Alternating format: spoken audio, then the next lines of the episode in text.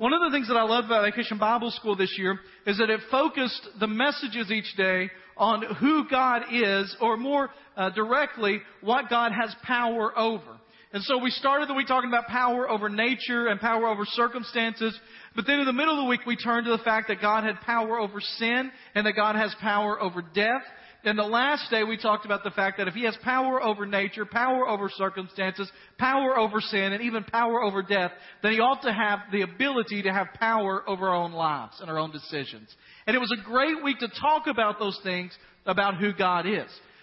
We're, we're doing that on Sunday mornings over the next few weeks, talking specifically about the ways God has promised things to us.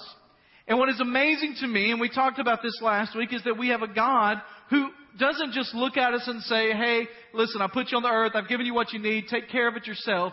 That He promises us different things to give us guidance and strength in the midst of our journey. And the verses that we talked about from 2 Peter, we're going to talk about each week just kind of as an overview, but it comes from 2 Peter and it's Paul, or excuse me, Peter writing to some people there and it's going to be up on the screen. It says, Simon Peter, a slave and an apostle of Jesus Christ. To those who've obtained a faith of equal privilege with ours through the righteousness of our God and Savior Jesus Christ. Again, that's one of those remarkable statements in Scripture that Peter, who walked with Jesus every step of the way, says that for those of us even today who have been brought into God's kingdom by Jesus Christ's blood and sacrifice on the cross, that we have equal privilege with Him. May grace and peace be multiplied to you through the knowledge of God and of Jesus our Lord. He goes on to say this His divine power has given us everything required for life and godliness through the knowledge of Him who called us by His own glory and goodness. By these He has given us very great and precious promises, so that through them you may share in the divine nature, escaping the corruption that is in the world because of evil desires. It says in this verse that you lack absolutely nothing for living this life.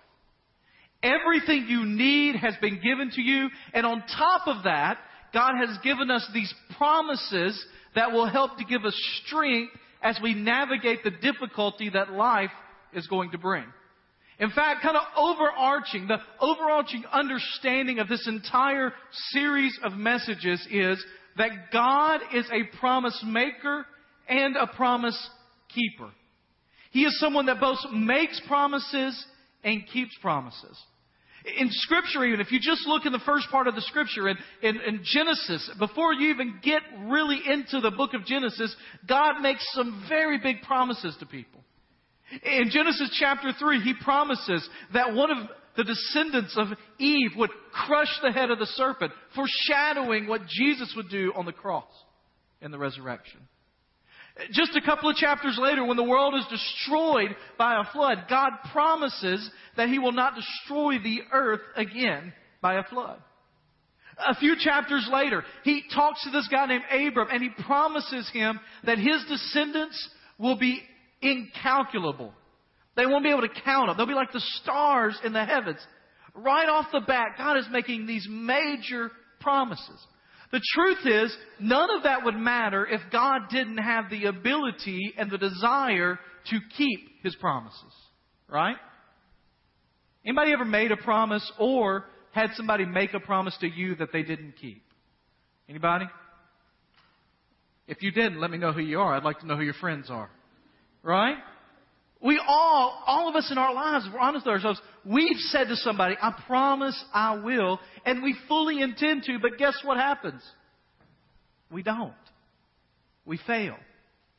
And all of us I know have had friends, family, coworkers, schoolmates, people that have said to us, I will do this, or I won't do that, I promise, and they break their promises. Well, here's the great thing about God.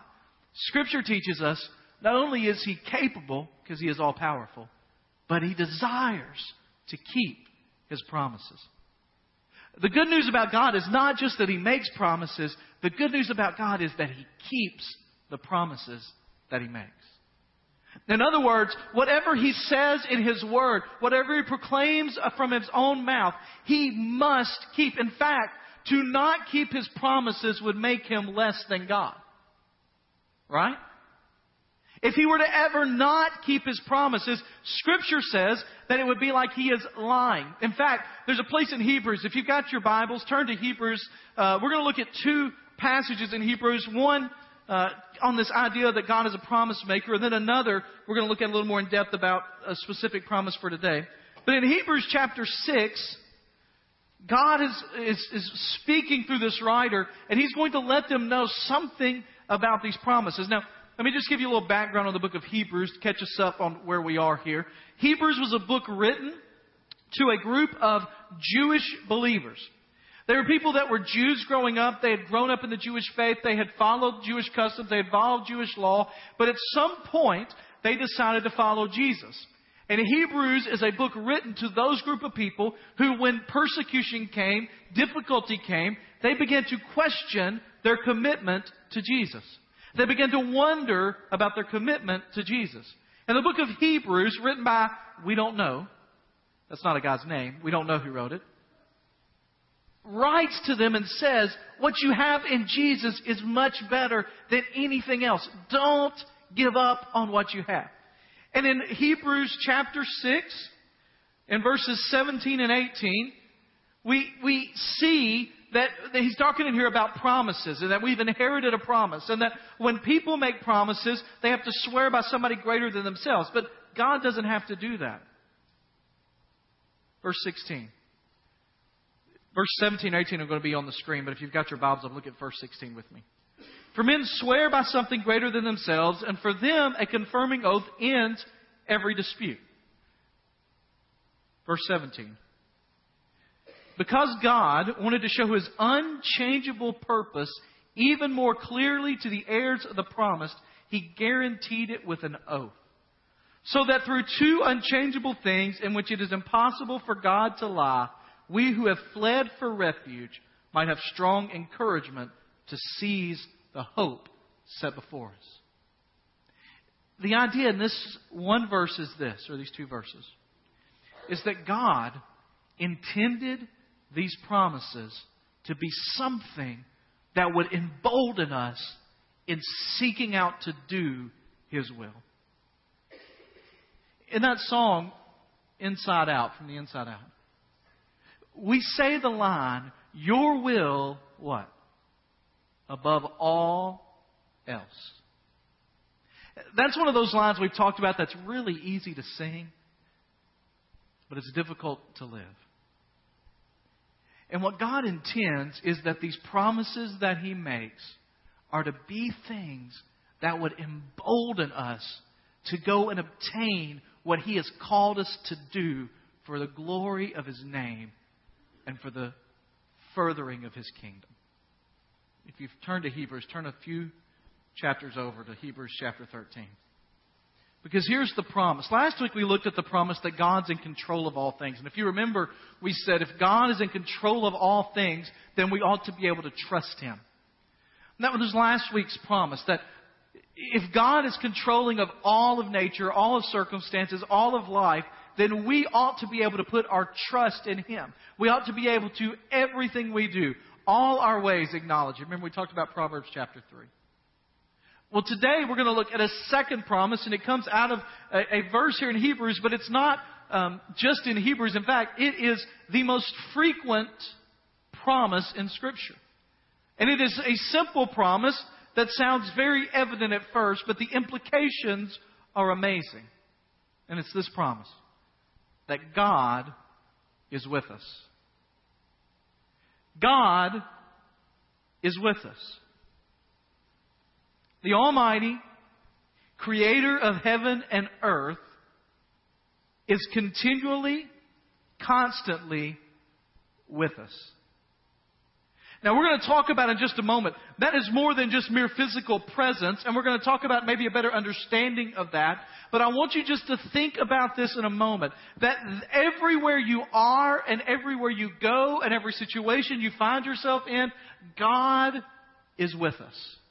Now, when I was growing up and I was in the youth group, there were all kinds of skits and dramas that were des- designed to make us all scared to death that God was with us all the time. Right? Like, you you want to watch out what you're doing because God is with you. I, I remember when I when I was growing up, youth we were really big into drama in Dyersburg. We didn't have a whole lot to do in Dyersburg, and so we did a lot of drama. And there was one that we did. Some of you may remember this. Some of you may have never seen it before. Either way, just pretend like you have. All right. Um, and it was a, a skit where, where Jesus was walking out the door with people and they were going with friends and the friends go, I don't want you to go with me. And they go back and they, they put him back in the corner and then they walk back and they start to walk out the door and Jesus tries to walk with them. They go back and they put him back in the corner. And they, you do that about four or five times. And finally they went back and they would act like they were nailing to the cross like, I don't want you with me, Jesus. Trying to make you feel guilty about, are you, are you aware of God's presence at all times? Well, the Bible never uses it. Well, there are times when it says that the God is searching the earth and looking and that things aren't going to go. If, if you're, if you're living your life contrary to His will, He's going to know it. But most of the time when it says God is with us, it's a very positive promise. It's not a, you better watch your act because God is with you. It is, be encouraged and strengthened because God is with you. And there's a difference. There's a difference in feeling like you've got to be scared all the time. It's like, um, it's like when a cop gets behind you on the road. Alright?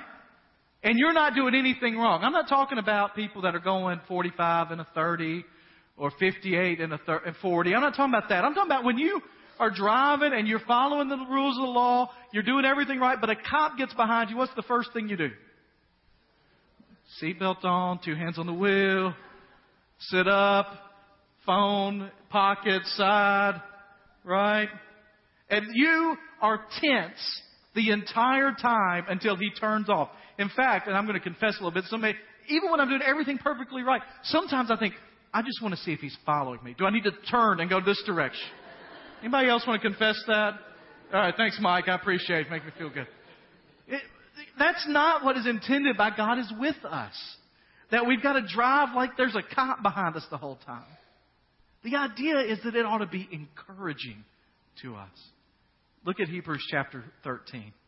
We're going to look at just a part. Hebrews chapter 13, it's, I love, I love the end of this book because it's kind of like the writer of Hebrews lays out these great theological arguments, these great things, these interesting, I mean, if we were to walk through the book of Hebrews, there would be times when we would be able to dive deep into some, some thinking and theology. But you get to chapter 13 and it's like, oh, and there's about 50 things I need to tell you and it's time to finish. Right? It's like the preacher that has a five point sermon and spends 45 minutes on point one and then does five minutes on the last four. I don't know anybody like that, but I just, I've heard of them before. And so we start saying, hey, hey, don't forget, let brotherly love continue. Don't, don't neglect to show hospitality. Remember the prisoners, all this stuff. Marriage must be respected. I mean, stuff that doesn't necessarily go together. And then in verse 5, he talks about money. Don't, don't worry about money. But then he says this. And this is the second part of verse 5. Be satisfied with what you have, for he himself has said, I will never leave you or forsake you. Therefore, we may boldly say, The Lord is my helper. I will not be afraid. What can man do to me? The Lord is my helper. I will not be afraid. What can man do to me?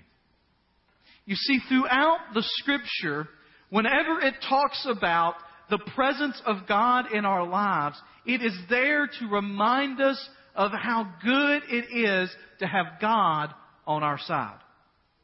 Now you say, well, of course God is with us.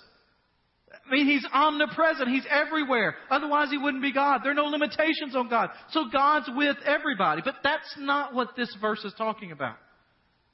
It's not talking about here that God is physically around us because He's not, or that in a spiritual sense He's around us because He is. What it's saying here is a different word. It's a word that means that He is not only there beside us, but that He is working on our behalf. He is with us. It's like when we're getting ready to go uh, into a, a, discussion or we're getting ready to go into a, a, a conflict or a dialogue and we look at somebody and say, Are you with me? What that means is more than just, Are you going to walk in there beside me? It means, Are you on my side? Are you going to fight for me? Are you going to be the one that speaks up when it seems like everything is lost? Are you with me? You see, the Bible tells us that God is not with everyone in that way. In fact, Psalm 138 tells us God is not with the proud. It says the Lord regards the lowly, but the haughty he knows from afar. James 4 tells us that God is not with the worldly. Do you know that friendship with the world is enmity with God? Therefore, whoever wishes to be a friend of the world makes himself an enemy of God. It tells us that God is not with the rebellious. In Isaiah chapter 1, it says, Why will you continue to rebel? When you spread out your hands, I will hide my eyes. The scripture tells us that God is not with those who harbor sin. Now, none of us are perfect, but it says in Scripture that those of us that continually live in a life of sin, Psalm 66:18 says, "If I regard iniquity in my heart, the Lord will not hear." When it says that God is with us here, He's talking about His family that are devoted to Him, that are living for Him, and the promise is God is for us. One of the songs that they sang this week, and one of the things that happens around my house is I have three who are very enthusiastic about Vacation Bible School, besides Susan and I. And so not only do I get to hear the songs multiple times a day here at church, when we get home, I get to hear the songs multiple times at home. All right? And Luke this year really wanted to, you know, Luke was in the preschool department, but he, he really wanted to learn the songs Eli was learning too. And so Eli would help him and they went through it. And there was a song they sang on Tuesday this week that just took the scripture verse that said, If God is for us, who can be against us? And Luke started going around the house singing that one day when Eli was somewhere else. And I noticed Luke didn't have the words exactly right. Luke kept singing as loudly as he could, which, if you know Luke, that's loudly. If God is for us, you can't be against me. That's a subtle change, right? Who can be against me? But I, I don't know if he's saying that as a little brother to his big brother. I don't know what that was. But the point is, if God is for us, nothing in this world can do anything to us. That's what it says in Hebrews, right? It says in Hebrews, that chapter 13 that we just looked at, it says, I will not be afraid. What can man do to me? What can man do to me if the Lord is my helper? Now, here's where that becomes very important. It becomes very important whenever difficulty is happening in your life, whenever uncertainty is happening in your life, whenever problems are happening in your life. You know that you can trust the Lord. Just as it says God is far away from the haughty, the proud, and those that are harboring sin than those that are rebellious. Scripture also says that those that are brokenhearted, those that have things that are happening in their lives, that God will draw even closer to them. And what Scripture teaches is this that if we will seek out the Lord, we can be assured that we will become more and more aware of His presence in our lives. And if God is with us, we do not have to be afraid. In fact, if God is with us, we don't have anything to fear. So here's my question to you this morning What are you afraid of? Now, most of us, if we're honest, we're, we're not afraid of the past. We may regret things in the past. We may be disappointed about the past. We may not like our past, but we're not afraid of the past. Many of us aren't really afraid of the present. I mean, this very moment, you're not really afraid right now. Most of us, if we're honest, we're afraid or fearful of the future. We're afraid about relationships. Is this relationship going to last? Is this marriage going to last? Will he always love me? Will she always want to be my wife? Will this friendship that I have last or is it going to have problems? Will my children be children that will follow the Lord or will they be people that take their own path? We fear about our financial security in the future. Man, I'm barely making payments now. I'm barely making the bills. I'm barely making ends meet. How am I, what's going to happen? Am I going to lose this? Am I going to lose that? Is it going to work? We're fearful of business ventures and professionalism and schoolwork and college and graduate school and job force, health issues children and grandchildren. The question I have for you is What are you afraid of? Because if God is with us, and Scripture says He is, it says He's a promise maker and a promise keeper, and that one of the promises He's made is that He will never leave nor forsake us. If God is with us, you don't have to be afraid. Now, that doesn't mean that God isn't going to lead you into some scary, difficult situations. In fact, following God will guarantee that you end up in some scary, difficult situations. But throughout Scripture, he reminds people, Joshua, before he goes into the promised land, I'm with you. David, writing Psalm 23, when I walk through the valley of the shadow of death, I will fear no evil. Why? Because God is with me.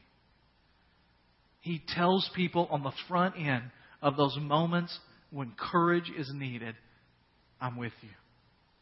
Even as he stands, as Jesus stands with the disciples, as he's getting ready to return to the Father, he says, What?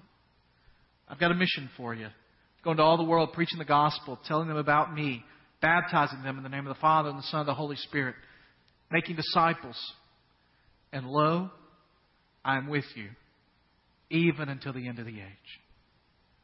So here's the question What are you afraid of? And are you willing this week to turn that over to the Lord? Last week we talked about a kind of a conclusion of Proverbs 3, 5, and 6. And I want you to claim that promise in your life. But I want you to, this is one out of Deuteronomy that I want you to claim. It's Deuteronomy 31, 6. And this is when they were getting ready to go into the promised land and talking about that. And these are the words from the Lord to the Israelites, and these are the words of the Lord to you. With whatever's coming in your life, whatever you're scared of, whatever you're afraid of, whatever in that future you're worried about, says, Be strong and courageous. Don't be terrified or afraid of them. For it is the Lord your God who goes with you. He will not leave you or forsake you. Here's what I want you to do. I want you to write down that reference somewhere. You don't have to write down the whole verse. If you, you got your Bibles at home, you can look it up. But I want you to write down that reference. Deuteronomy 31 6. And this week, every day, I want you to read that and think about it and think of specific situations in your life that you're afraid of and that you can claim the presence of God and the fact that He is for you as you go forward. The Lord your God goes with you. He will not leave you or forsake you. The title of this series is This I Know. And there is nothing more comforting in this world than knowing the truth that God is with us.